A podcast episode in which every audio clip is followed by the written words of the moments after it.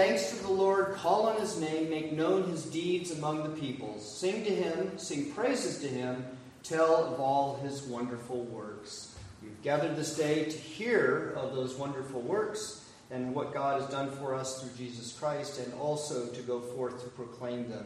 Let us bow our heads and ask the Lord to be present with us.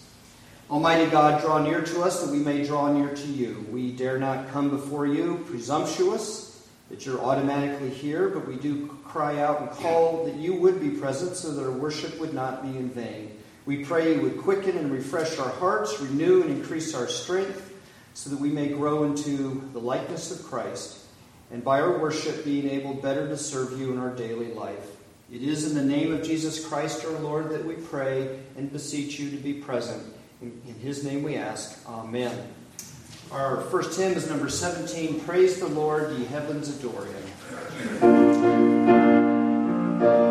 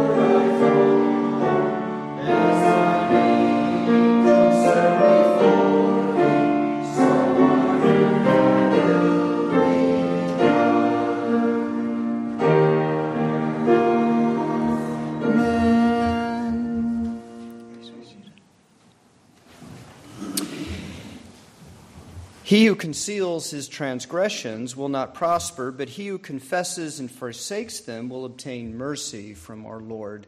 Let us pray together the prayer of confession printed in the bulletin. Almighty God, who is rich in mercy to all those who call upon you, hear us as we come to you, humbly confessing our sin and transgressions and imploring your mercy and forgiveness. We have broken your holy laws by our deeds and words, and by the sinful affections of our hearts.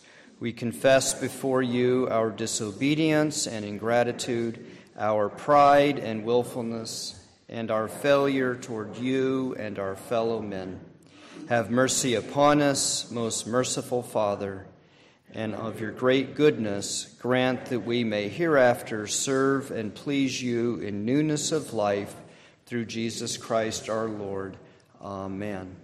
Please stand for the assurance of pardon. Jesus Christ was put to death for our trespasses and was raised for our justification. I declare to you that all those who have faith in Jesus Christ and do repent of their sin are truly forgiven of all their sin. This is the good news of the gospel, and we say together, Praise be to God. Saints of the living God, Jesus Christ is the one designated Lord. He is the one given that title, as we see in Philippians chapter 2. Scripture testifies God has exalted him and bestowed on him the name which is above every name, and that name is Lord. He is Lord of lords and King of kings, as Scripture says elsewhere. We confess that Jesus Christ is Lord. That is built into our confession, such as the Nicene Creed. We confess that He's the Lord over all of life. He's the Lord over the demons and disease and uncleanness and nature. We have seen that as we've heard the Gospel of Mark preached. He victoriously defeats our sin, which makes Him Lord over sin. He is Lord over the Sabbath and the law. He is Lord over the things that are destructive and against God and against the rebellion, or that are part of the rebellion against God in this world. He is also Lord over the things that have been created and over uh, God's whole creation. He's the Lord over us, over human beings. Yes, we have a Lord over us. When we confess that He's Lord, we confess that He is the Lord of history and governments, that He is working out His rule over all these powers and authorities that are in this world. He's the Lord over politics and economics, the Lord of, over recreation and study, of medicine and education. He's the Lord of marriage and celibacy. He's the Lord of wealth and culture. So when we confess He's Lord, we're saying He's Lord over all things. We make this confession verbally, but we also have to practice this confession. We have to put it into practice. All of us are to live our lives under the confession that Jesus Christ is Lord of all of life, over our whole life and all of life. We're not just to say it, we are to live according to that. Whatever we do, as the apostle says, we are to do it unto the Lord. This is God's will for us in Jesus Christ, and let us say, Amen. Our hymn is number 643 A Debtor to Mercy Alone.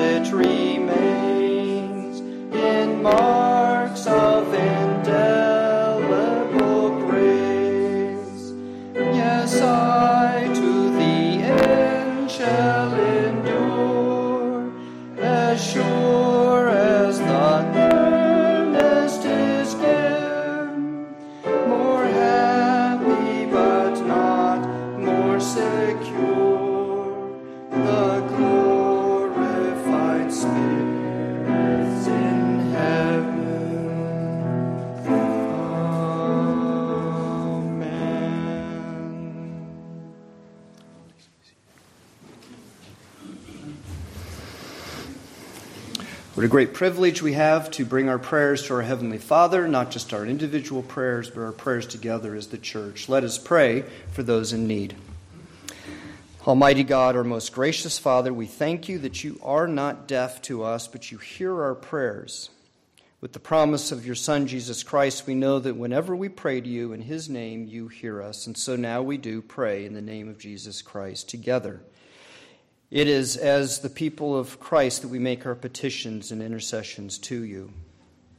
We thank you for the church, the heavenly Jerusalem, the holy city, through whom you have given us so much, the stories of your grace, a living faith, the witness of words and deeds done for Christ and said for Christ, songs of praise that we might sing, and sanctuaries where we may worship you we thank you for all those who've come before us and have given us so much. We pray we would not be short sighted and think only of our uh, recent, the church in recent memory, but remember the history of the church and its long time before us.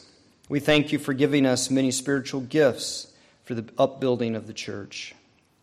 We pray for the church in this world, for its unity, for its purity, for its faithfulness, for its truthfulness we know that in many ways all those things are put to the test. We pray as well for our ministry at Providence. We pray for our classes, classes and teachers, for our fellowship activities, for our studies and pastoral care during the week, for our attentiveness to each other. Grant that we might be a faithful church. Grant that we may be a growing church. May the good news of Jesus Christ be proclaimed and taught and demonstrated both for our own growth in Christ and for those who live in the world around us who need to see the light of Christ and repent and believe. Here are our prayers for the ministry of Providence and other churches that come to mind.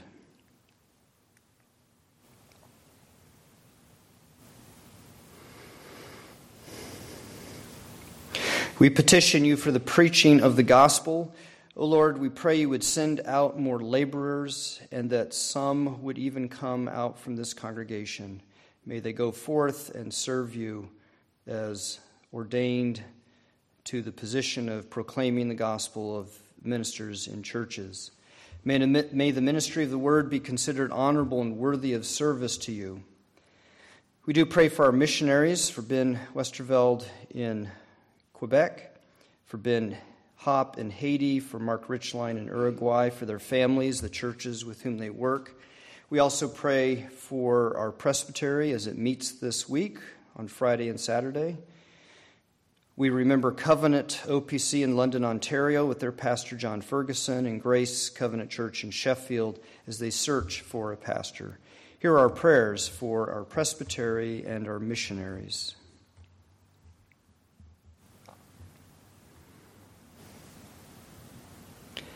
Almighty God, we ask that you would be at work in this world, which you have shown, to whom you've shown your love through Jesus Christ. We pray that wars and social violence and rebellions and revolutions and terrorism and viruses would not destroy us and would not shut down your church. Increase justice and restore order among the nations so that all might live in peace. For we know that you are merciful to all and we pray for the people who are suffering great violence and danger in Afghanistan and North Korea, Syria, Nigeria, where there is great conflict. Also in our own cities, where the homicide rates and violent assault has increased. Hear our prayers, O God.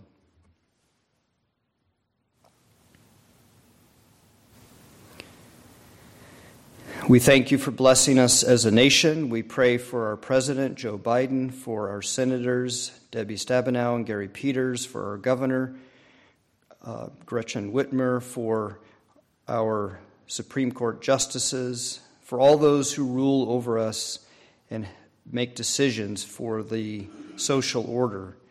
We pray you would bless us with prosperity and peace, good order, social renewal, and liberty. We pray for our national institutions, for our legal system, especially those who work within it. May the judgments that are made be just for all, and that you would give relief to the oppressed. We also pray for a respect for the orders of the family and the church which you have established in your creation. Here are our prayers for our nation.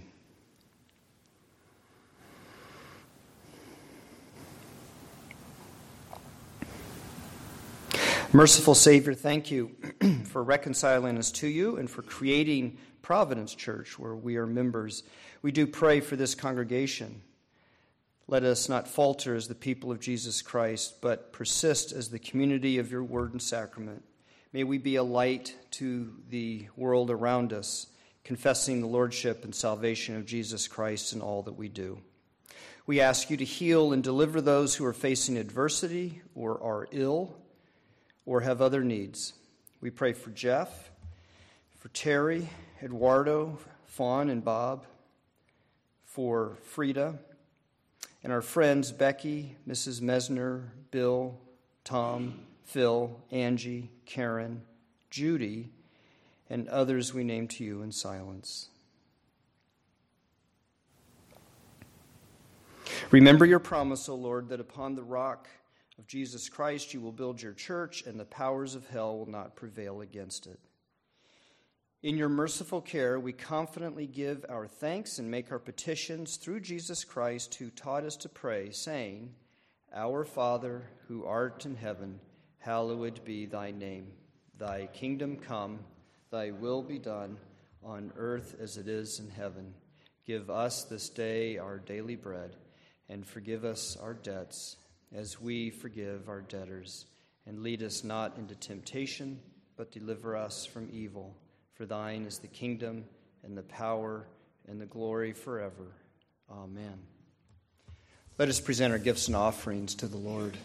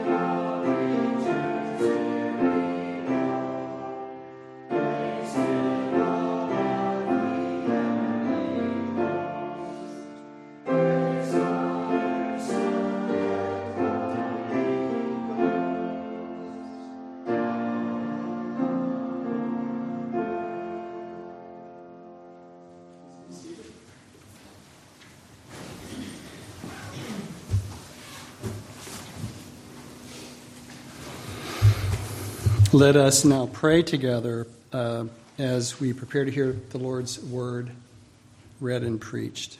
Let us pray. Father in heaven,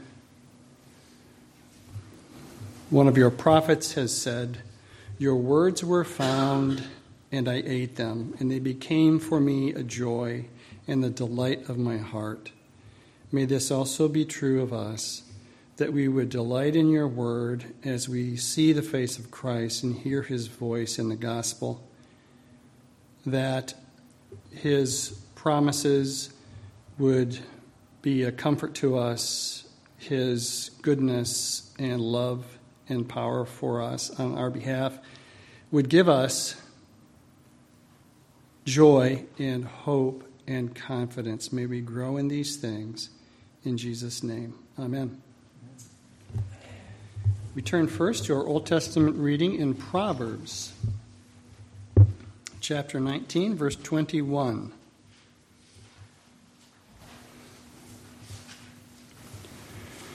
Hear now God's word. Many are the plans in the mind of a man, but it is the purpose of the Lord that will stand. Our Psalter response is Psalm 92. It is good to give thanks to the Lord, to sing praises to your name, O Most High. To declare your steadfast love in the morning and your faithfulness by night, to the music of the and the harp, to the melody of the lyre. For you, O Lord, have made me glad by your work. At the works of your hands I sing for joy. How great are your works, O Lord! Your thoughts are very deep. The stupid man cannot know, the fool cannot understand this. That though sprout like grass and all flourish, they are doomed to destruction forever. But you, O Lord, are on high forever. For behold, your enemies, O Lord, for behold, your enemies shall perish. All evildoers shall be scattered. But you have exalted my horn like that of the wild ox. You have poured over me fresh oil.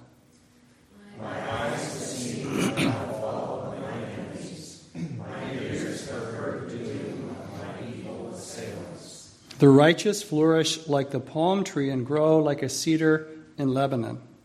They are planted in the house of the Lord. They flourish in the courts of our God.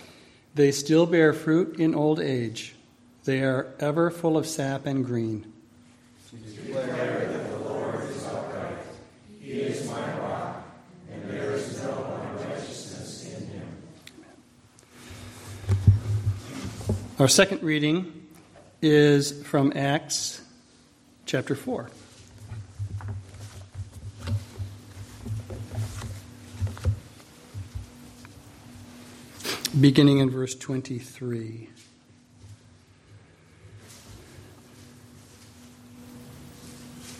When they were released, they went to their friends and reported what the chief priests and elders had said to them. And when they heard it, they lifted their voices together to God and said, Sovereign Lord, who made the heaven and the earth and the sea and everything in them, who through the mouth of our father David, your servant, said by the Holy Spirit, Why did the Gentiles rage and the peoples plot in vain? The kings of the earth set themselves, and the rulers were gathered together against the Lord and against his anointed. For truly in this city there were, there were gathered together against your holy servant Jesus, whom you anointed, both Herod and Pontius Pilate, along with the Gentiles and the peoples of Israel, to do whatever your hand and your plan had predestined to take place. And now, Lord, look upon their threats and grant to your servants to continue to speak your word with all boldness, while you stretch out your hand to heal, and signs and wonders are performed through the name of your holy servant Jesus. And when they had prayed, the place in which they were gathered together was shaken, and they were all filled with the Holy Spirit and continued to speak the word of God with boldness. And finally, our gospel reading in Mark chapter 14.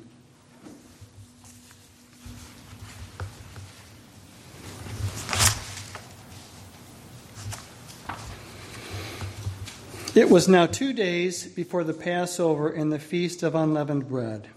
And the chief priests and the scribes were seeking how to arrest him by stealth and kill him. For they said, not during the feast, lest there be an uproar from the people.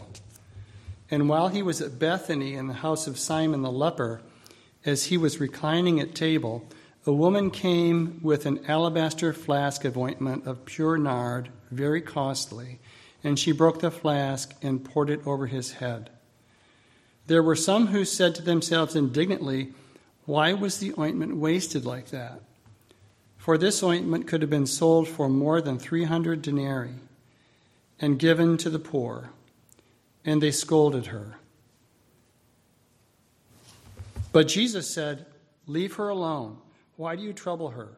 She has done, she has done a beautiful thing to me. For you always have the poor with you, and whenever you want, you can do good for them. But you will not always have me. She has done what she could. She has anointed my body beforehand for burial. And truly I say to you, wherever the gospel is proclaimed in the whole world, what she has done will be told in memory of her. Then Judas Iscariot, who was one of the twelve, went to the chief priests in order to betray him to them. And when they heard it, they were glad and promised to give him money. And he sought an opportunity to betray him. The word of the Lord.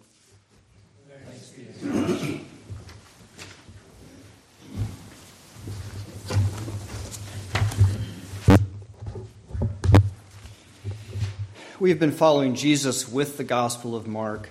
I like to say it that way because anyone can think they're following Jesus, but we need to do so with the Gospel. He's the Lord, Jesus is the Lord who invades the sinful world. That's what we hear right off the bat in the Gospel of Mark. With Jesus, God's kingdom is at hand because he's the ruler of God's kingdom. Where the ruler is, his kingdom is. He, it, is in, it is the inbreaking of God's rule. God has asserted his authority. He has asserted it in such a way that it, he defeats all rebellions against him. This invasion is the invasion of God's dominion in this world. As we have listened to the preaching of Mark's gospel, we have seen that Jesus is the Lord. That's one of the major themes in this gospel. Jesus is the Lord. He's the Lord over people. Remember his disciples, they were fishing by the sea, and Jesus called them, and they dropped their nets, and immediately followed him. He's the Lord over the demons, over sickness. He, his teaching is with the authority of God. Why? Because he is God. Jesus is Lord over sin and broken community. He's Lord over his purpose for coming into this world. He doesn't let the disciples tell him what to do and where to go. He's the Lord over his purpose. He's the Lord over the stormy sea. He's the Lord over nature, but it's more than nature. The stormy sea, the storm on the sea, was a way of indicating the chaos that's in this world. And what did Jesus do? He commanded it to be silent, to be still, and the chaos, the stormy sea, became a calm water. With the Lord Jesus Christ, God's kingdom breaks into this world, and Jesus confronts sin and evil and defeats them. Jesus even asserts his authority over death and raises people from the dead. We have followed Jesus and listened to him teach that following him is a discipleship of suffering. It is a discipleship of being last and a servant of all.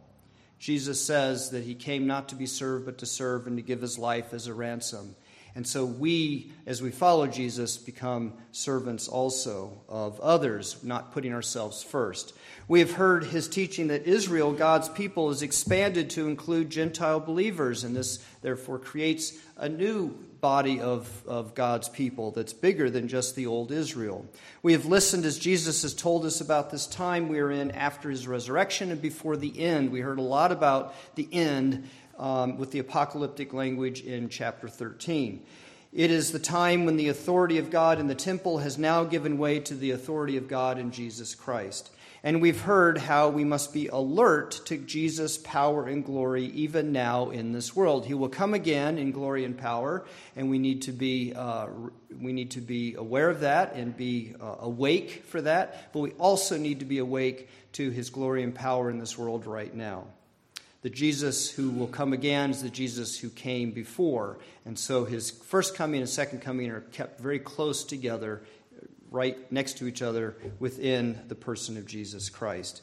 Now, today we've come to this section of Mark that's about the week of his passion, his suffering and death. Jesus, who healed the sick, cast out the demons, taught what it means for his kingdom to invade this world and what his mission is his mission to be put to death. This, this we've come to this point where he will be put to death. Now, there have been different responses to Jesus' death. Some would say it was tragic. If you listen to the Gospel of Mark, Jesus did not deserve to die. What did he do to deserve to die? Even those who disagree that he's Lord, those who are not Christians, those who would not confess that he's Lord and that his kingdom is the kingdom of God, surely they can understand that understand how he did good and helped people. They can see that in, in the story of the gospel, how he promoted positive changes for society. Killing someone like this is tragic. If there was ever someone who was a candidate for humane laws and just sentencing, it would be Jesus. One response is that Jesus' suffering death is sadly unfortunate. Now, another response is that Jesus' death put an end, this is sort of the opposite way of thinking about it, but put an end to an incendiary troublemaker who could ignite a destructive wildfire. There have been those who've seen Jesus that way. Jesus was a threat to social stability, to individual free choice, each of us living the way we want to live. It reminded me of a song actually uh, was thinking of um, Gwen Stefani, but um, the song by Bon Jovi is a little bit more to the point. It's my life. They both, it seems like that's a common phrase in pop songs. It's my life. Everybody's singing that way. But anyway, Bon Jovi, it's my life. It's about living life to the fullest, living life the way I want to live it. Bon Jovi even refers to Frank Sinatra. I did it my way, his song. And not giving any ground to those who challenge how we want to live. Doesn't that seem to ring true with the way people think in our culture? So Jesus gets in the way of that. If he's the Lord over our lives, he gets in the way of that. So it's better that we get rid of him. So that might be another response to Jesus. And then one more response it is with the gospel of, it's what the gospel of mark tells us jesus came in order to suffer and die so there's also that response that explanation, that interpretation of what Jesus did. And that's what the Gospel of Mark tells us that it was God's plan. Therefore, while human beings have their own reasons for killing Jesus, God had his purpose for Jesus' suffering and death. Sort of different responses, different ways to understand Jesus' death.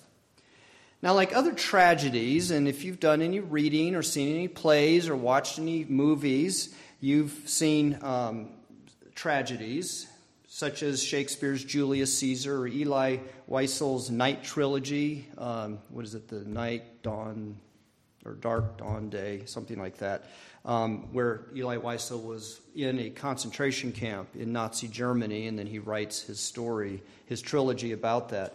But these different stories or others that might come to your mind, tragedies, they have different agents or actors in those stories. And it's the same way with God, the, Mark's gospel or the gospel story of Jesus' passion. There are different actors or agents in the story.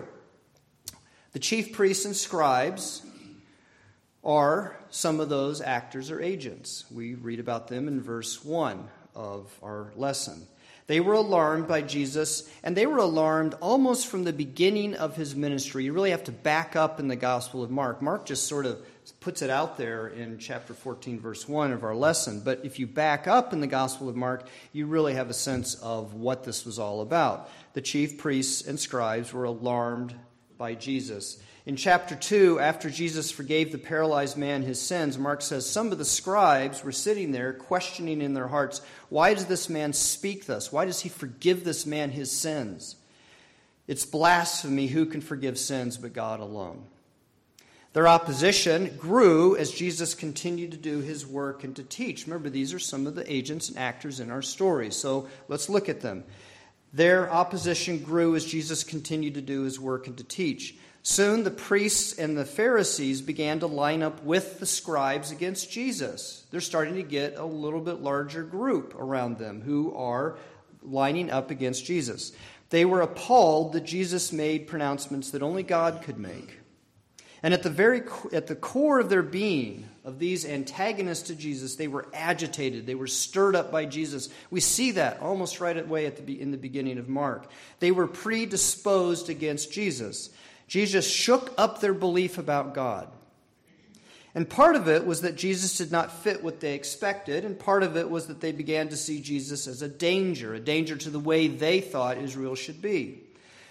Jesus pushed them off their law of Moses balance beam and their presumptions about their special status as God's people. He pushed them off of that.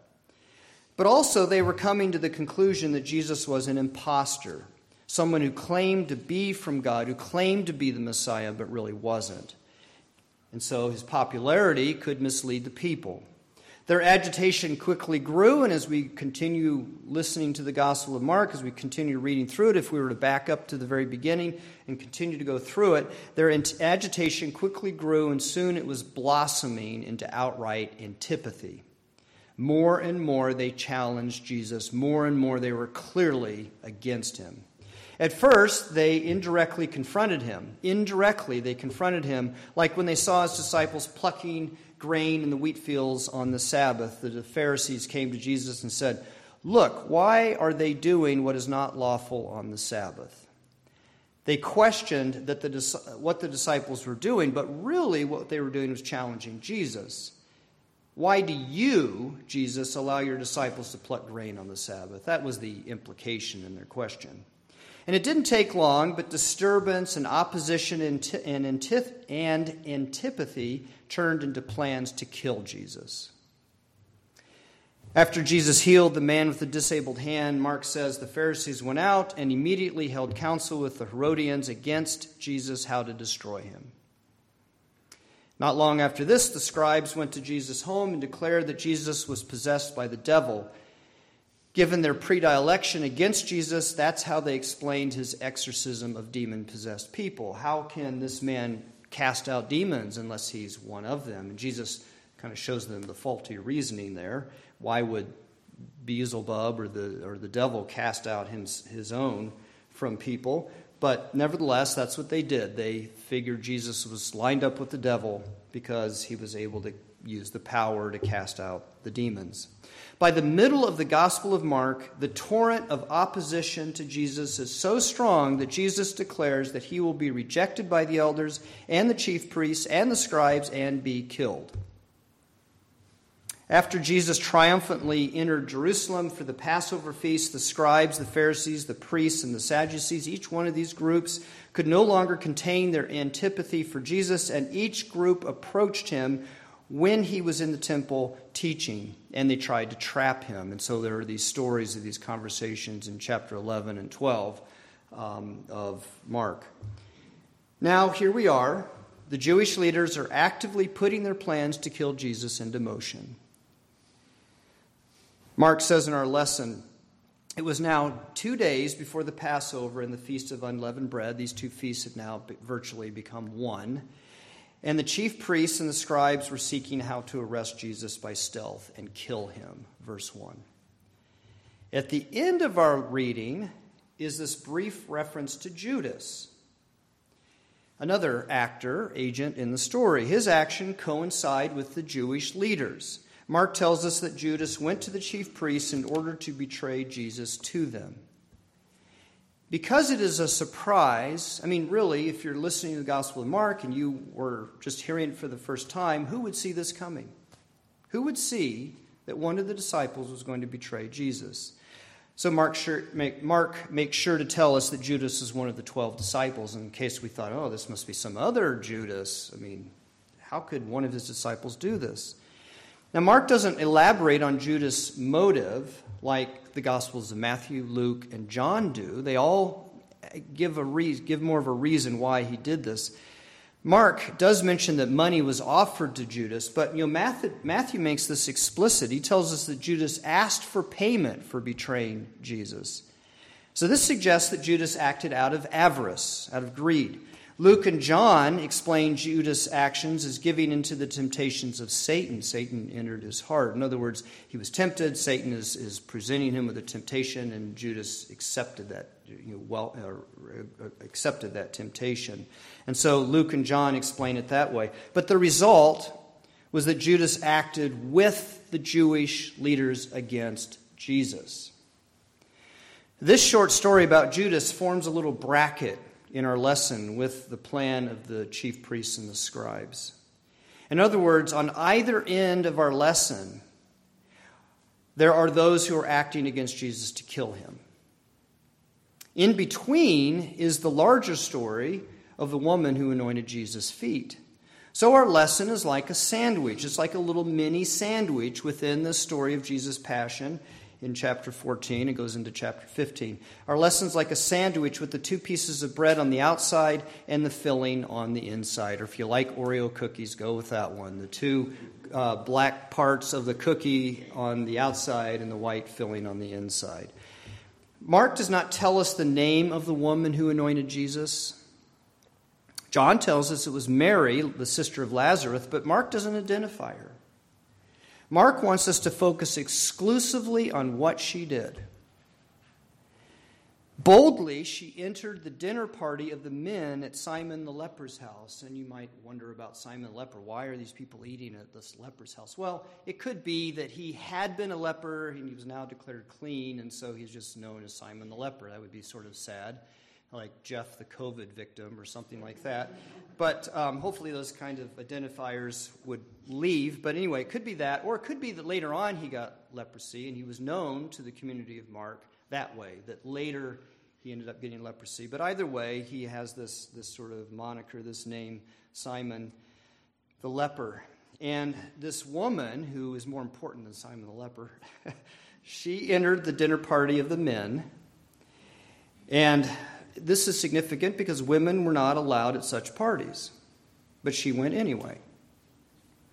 As they all stared at her, as you must imagine they did, she took a large bottle she was carrying and opened it. And instantly, the fragrant aroma of sweet nard filled the room. Mark tells us it was a costly ointment. This was no lotion from Bath and Body Works. It was not a Coco Chanel perfume that you could buy at Ulta. The nard this woman had in the bottle was worth 300 denarii. That was a year's income for a common laborer. A year. Without second thoughts, the woman, woman broke the neck off the bottle and poured the wonderful balm over Jesus' head. Now, she wasn't supposed to be there, but this woman didn't let that stop her. She was dedicated to Jesus. As for the ointment of nard, it was apparently a common courtesy to pour oil or some kind of ointment on a guest's feet. We know that, for example, because in Luke chapter 7, Jesus chides the Pharisee for not, in the same kind of story, the woman pours uh, the uh, ointment on Jesus' head. He chides the Pharisee, Pharisees for not even pouring anything on his feet. And that apparently was a common custom. But she comes in and pours it on his head the woman poured out the entire bottle of nard on Jesus' head. Now, we might all think, ooh, gross. You know, I try to wash my hair in the morning. I don't want oil all over it. But this was considered a very kind and generous and wonderful thing that she did. Her generosity was overflowing. She didn't just take a little, you know, tablespoon out of the bottle and dink, a little drop on the head. She poured the whole thing on his head.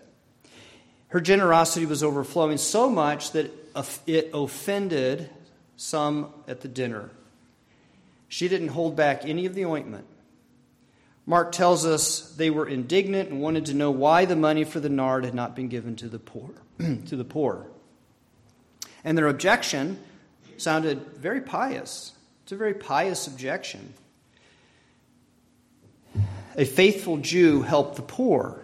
That was one of the tenets of being a faithful Jew, giving alms, charity.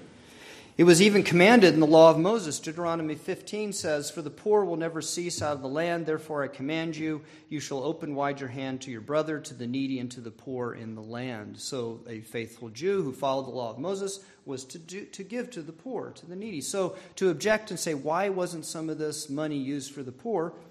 sounds like a good, faithful, religious, pious kind of uh, objection. However, Jesus defended her generosity and devotion to him. It is good to give generously to the poor. It is unfortunate that sometimes you hear people using this as an excuse not to help the poor. The poor are always in the land, so therefore they're just there. We just have to accept it, and they have to accept the fact that they're poor, and we'll just let them be poor. Well, that's a horrible use of Scripture. Jesus never says that. The poor do need charity and almsgiving and, and, uh, and help. Um, and we are to help them. We are to be generous to the poor. But it's also good to give generously to Jesus. Jesus even calls it a good work. I think our translation ESV says a beautiful thing or something like that. But the language is actually a good work. Verse 6. Jesus calls it a good work. The woman had chosen to do a good work for Jesus, and that is right. By pouring out the whole bottle on Jesus' head, she showed her total devotion to Jesus. It was like the woman at the temple. You remember that? When uh, Jesus was sitting there with his disciples and he saw the, the widow coming forward and everyone's dropping their coins in the, in the treasury box, and she puts in all the money she had two pennies. And I'm not just talking about all the money she had in her pockets, I'm saying all the wealth she had, which is not much. I say pennies, it was actually a very small percentage of, uh, of uh, what we might call a dollar. It was probably even less than a penny. But two of these little coins into the treasury box. And Jesus said, Truly I say to you, this poor woman has put in more than all those who were contributing to the treasury, for they all contributed out of their abundance, but she out of her poverty has put in everything she had, her whole living, everything. So, just like the woman in the temple, the woman who poured the entire bottle of nard, we can imagine that she probably used all of her wealth to buy this bottle. She poured the whole bottle on Jesus' head, and she showed that she was all in for Jesus. The woman acted with faith and love for Jesus, and Jesus commends her to us. Of the several characters or agents or actors in our story, in our lesson, the woman is the one who did what is pleasing to the Lord. Now, it's the woman's action that Jesus says will be remembered. So I need to make sure you understand what she did. Jesus says, And truly I say to you, wherever the gospel is preached in the whole world, what she has done will be told in memory of her. So guess what? It's being told right now. Verse 9. What she did was anoint Jesus for burial. It was a common Jewish custom to anoint the dead with perfumes, with sweet smelling uh, things like nard, although probably nard was, was uh, too expensive for most Jews, so they would have had other kinds of perfumes.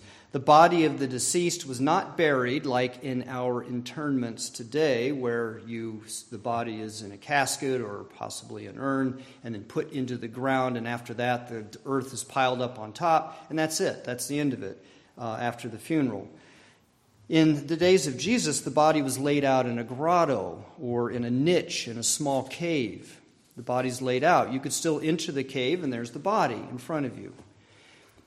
Soon after the body was laid out, family and friends, maybe a day or two later, family and friends of the one who had died would come to the body and pour the sweet smelling perfumes and ointments on it. But the key point is this they did this after the person died. The woman in our lesson anointed Jesus' body for burial before he had died. Jesus even makes this ex- explicit in verse 8. She has done what she could. She has anointed my body beforehand for burying. And this is a very curious thing. It's curious not just because it was contrary to custom, it's also curious because her action was a gospel action. By anointing Jesus' body before his death and burial, the woman bore witness to the resurrection of Jesus Christ. Jesus would be crucified and buried, but he also would rise from the dead. And his resurrection would be a bodily resurrection. This means that even though his body would be laid in the tomb, it would not remain there. In fact, the Gospel of Mark tells us that Jesus rose from the dead before his body could be anointed with perfumes while it was laid out. At the end of Mark, in the resurrection story, the women brought spices to anoint the body of Jesus in the tomb on the first day of the week, early on, on that first day. And what they found that morning was an angel sitting beside the place where the body of Jesus had been. They found no body to anoint. The action of the woman who anointed Jesus' body in our lesson was an action that witnessed to his resurrection. The women couldn't anoint it before, uh, after so she anoints it before because they couldn't anoint it after. You see? So it indicates the resurrection of Jesus Christ. It's subtle, but it's there. And if we take it in line with the whole Gospel of Mark, it really pops out at us. This is why Jesus says her action relates to the preaching of the gospel. The preaching of the gospel includes at its core Jesus' death and resurrection. There are uh, so her action was indicative of the gospel, and Jesus commends her as one whose action is participating and showing the gospel. There are several different people acting in our gospel lesson this morning, and I've tried to indicate those different agents or actors. There are the priests, the scribes, Judas Iscariot, the woman, the disciples, others at the dinner party, and Jesus. Now, be that as it may, there are basically three kinds of actors in this story. There are those who act against Jesus, those who act for Jesus, and Jesus' own action. The priests, the scribes, and one of the disciples, Judas, were against Jesus. They wanted to put him to death. These wanted to stop Jesus from doing what he came to do.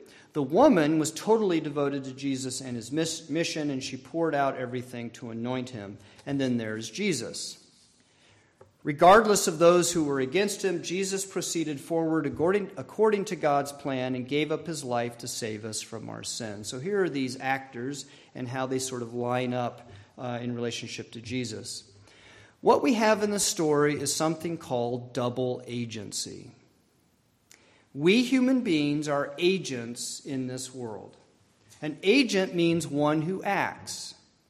Every one of us is an actor in this world.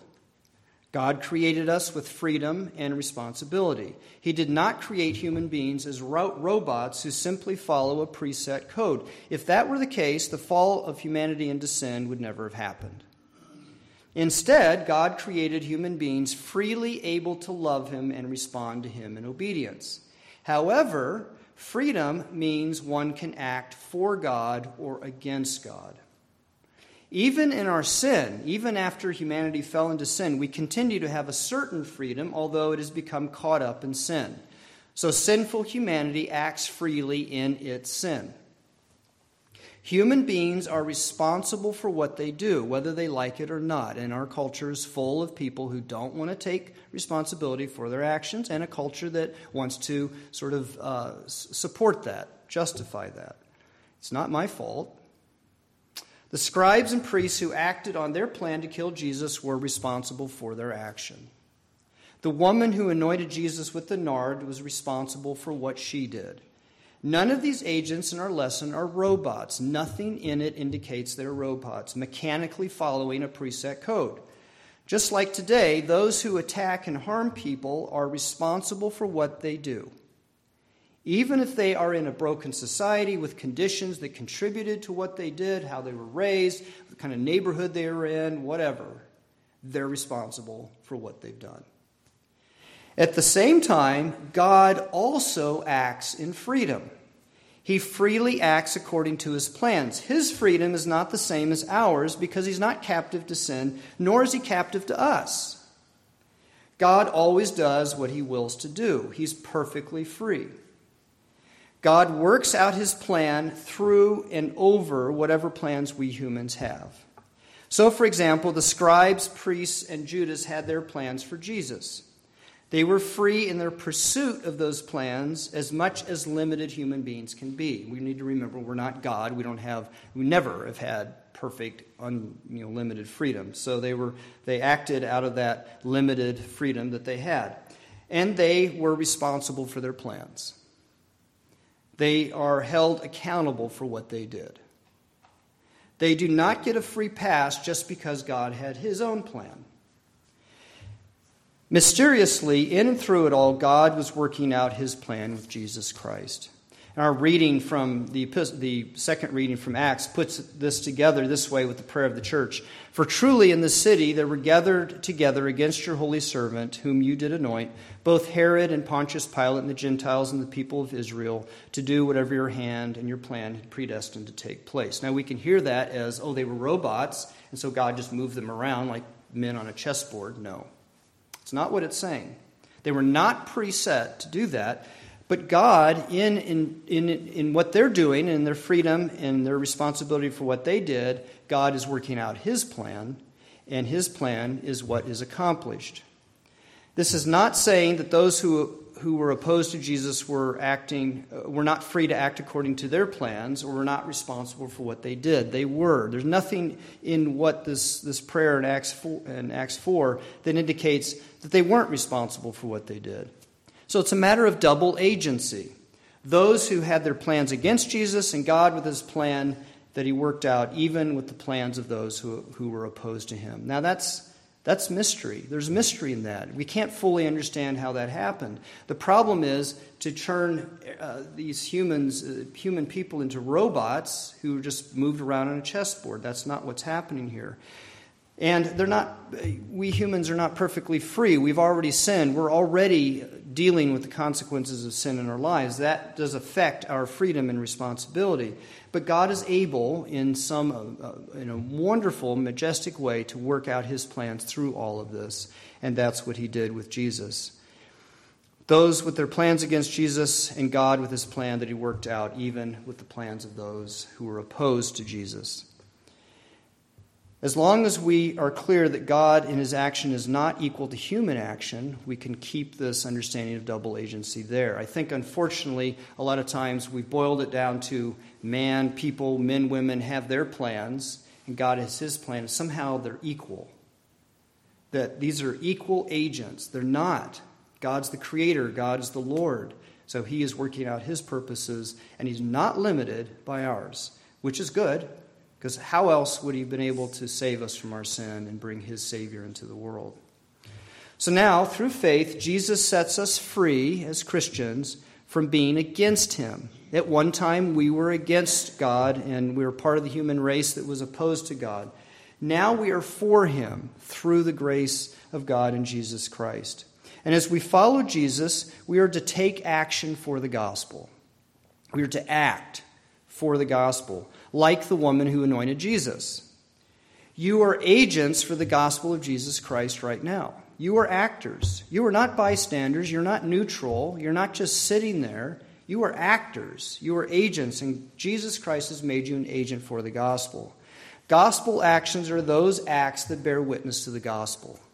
The woman bore witness to the gospel before Jesus died. We bear witness after Jesus was raised from the dead. Gospel action today does not just explain the gospel, it's not just repeating the words. It's action that indicates that Jesus is alive. Just like the woman took action that indicated that he would be raised from the dead, we are to take action that indicates that Jesus is alive, such as coming to worship. What you've done today. Now, maybe you haven't really thought about it lately, but it's good to think about it again. What's the point of coming to worship Jesus if he's dead? What is the point? And a lot of our culture thinks that he is dead. He's long gone, and so they don't come to worship. they've got it right. If he's dead, why bother? But he's not. So we sing our praise to him and we pray to him because he's alive. That's gospel action. The same for listening to the Word of God read and preached and receiving the Lord's Supper. What's the point of all of that if Jesus is dead?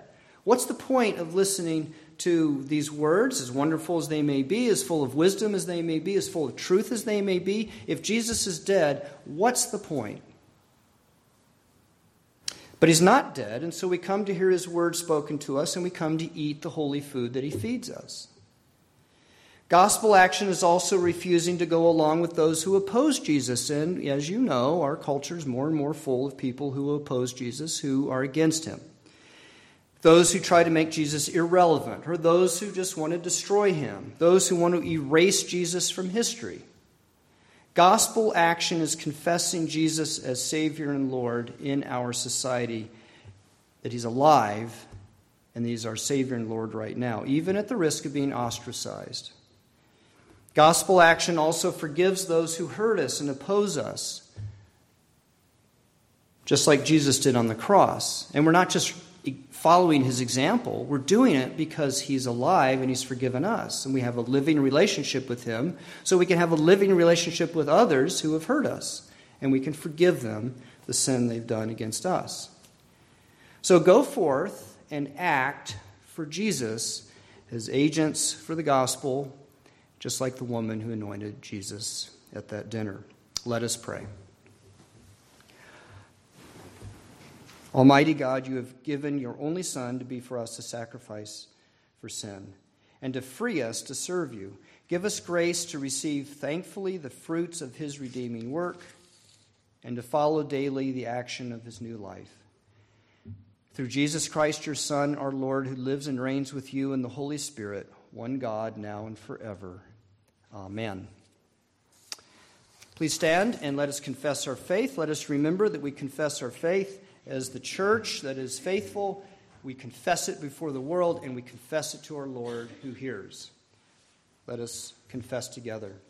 We believe in one God, the Father Almighty, maker of heaven and earth of all things visible and invisible, and in one Lord Jesus Christ, the only begotten Son of God, begotten of his Father before all worlds, God of God, light of light, very God of very God, begotten, not made, being of one substance, the Father, through whom all things were made, who for us and for our salvation came down from heaven and was incarnate by the Holy Spirit of the Virgin Mary and was made man, and was crucified also for us under Pontius Pilate.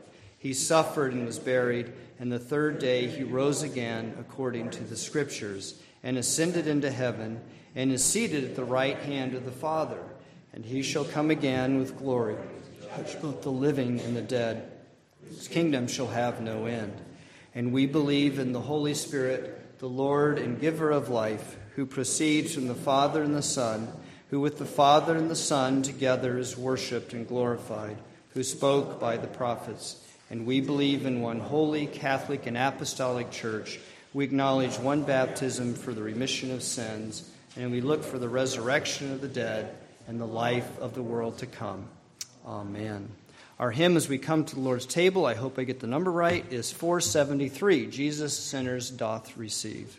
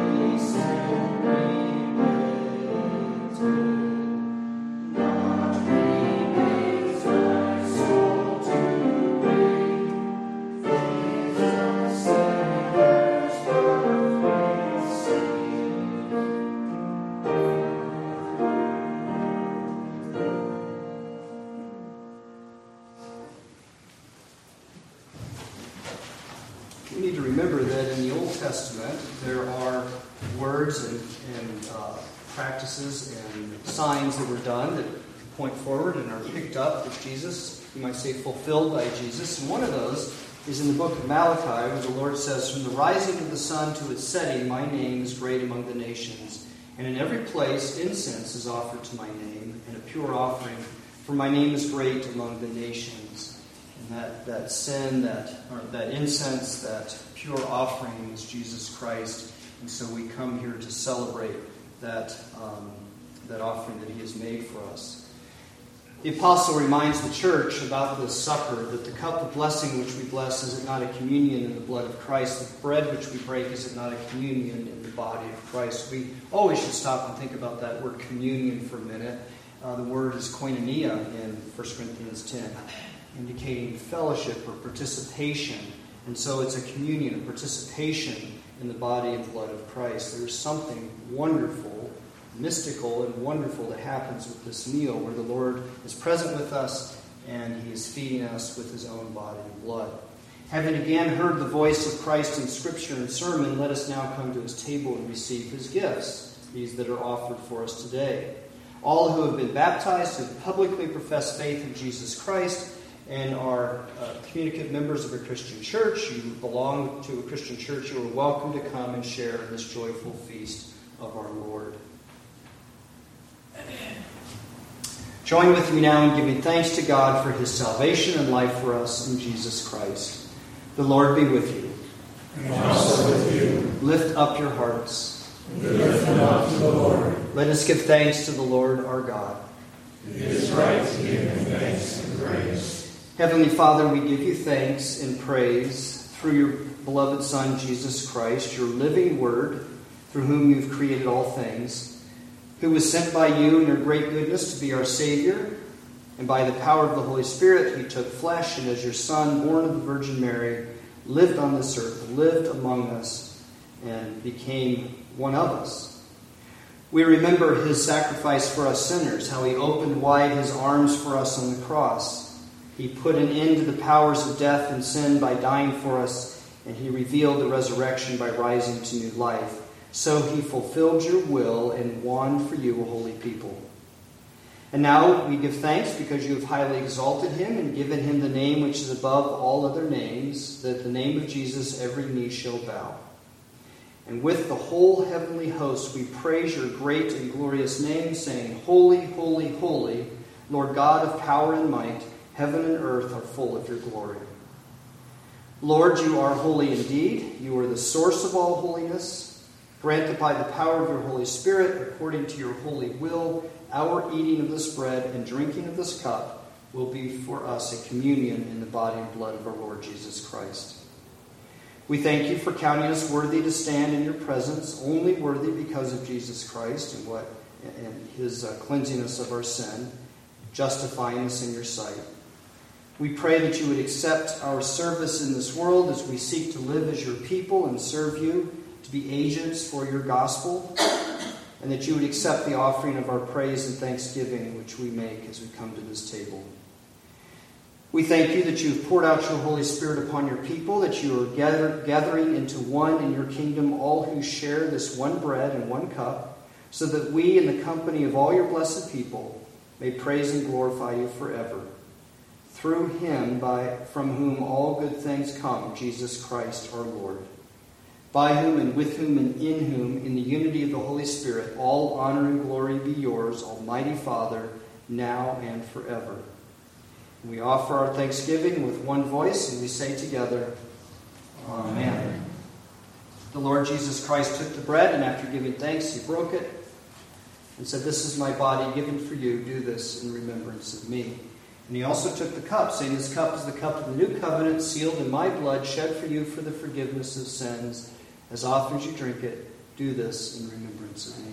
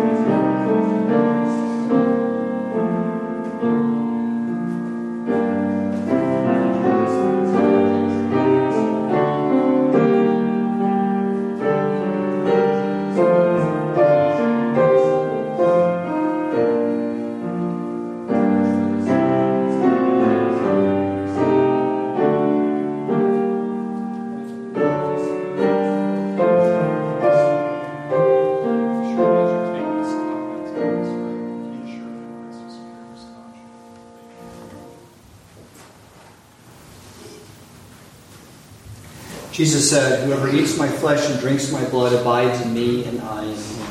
Take and eat this bread and drink this cup, and remember Christ's body and blood given for you. Receive it with faith and thanksgiving. Take and eat and drink.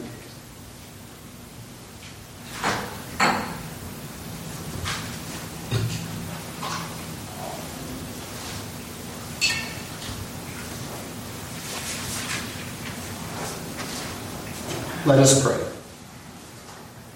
Lord, now let your servants depart in peace, according to your word. For our eyes have seen your salvation, which you have prepared in the presence of all people, to be a light to lighten the Gentiles, and to be the glory of your people, even Jesus Christ our Lord. Amen. Our final hymn is number 647 How Sweet the Name of Jesus Sounds.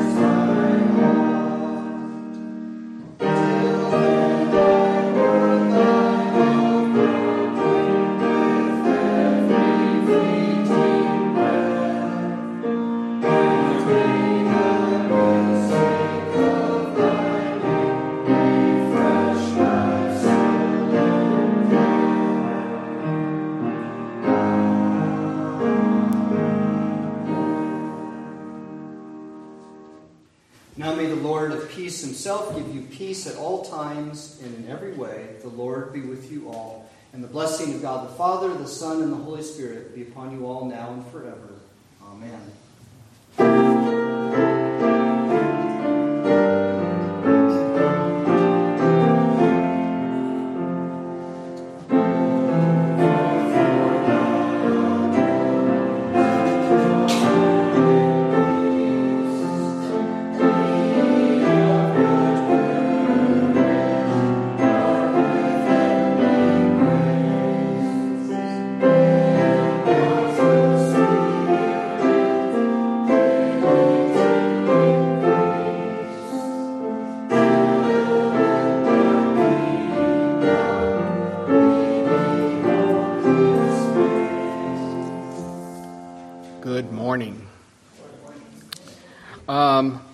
Announcements this morning. Uh, just asking for ongoing prayer for uh, the uh, work that uh, Pastor Jeff is doing at Lawrence Tech every Wednesday. Uh, please keep that in your prayers.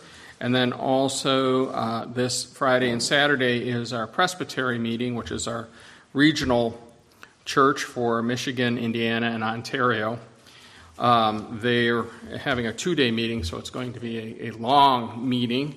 Um, rationale for that is that there's a number of um, uh, men that are, are coming up for ordination and, and so forth. And so in our presbytery, we take that very seriously, and there's a number of lengthy or a lengthy exam that takes place. And so, with a number of uh, men that are coming up uh, this presbytery, they're going to have it in two days. So, uh, just please keep that in your prayers. And uh, then uh, Thursday Bible study will be uh, starting up again this Thursday. And you are continuing the same study, which is learning to um, read the Bible, uh, which sounds like a simple, simple thing, but uh, there are helpful um, ways to approach understanding Scripture, and so that will continue on. And if you missed it last time, this is probably a good time to start back in because I'm sure there will be a review and catch up and so forth. So I would encourage you to uh, join. And uh, John, are we going to be uh, broadcasting that as well? Yeah, that'll be available online as well if you're unable to uh, make it here. So please, uh, please uh, plan on attending that. Um, that, that broadcast will be a whole lot better than the Nebraska. Then what? The, that broadcast will be a whole lot better than the Nebraska game. Well, there's no doubt about that. Which is coming from Heidi Wilson, that's really saying something. she's a she's a true cornhusker. Um, Jeff, are we uh, adult CE today? Mm-hmm. Okay, yeah. So we are going to be having adult CE, and we're continuing the Reformation study, uh, digging deep. Um, so uh, deeper dive into the Reformed faith. Uh, so unless there's anything else. We will go ahead and dismiss, and then we'll begin uh, at a quarter two here for uh, adult CE. Thank you.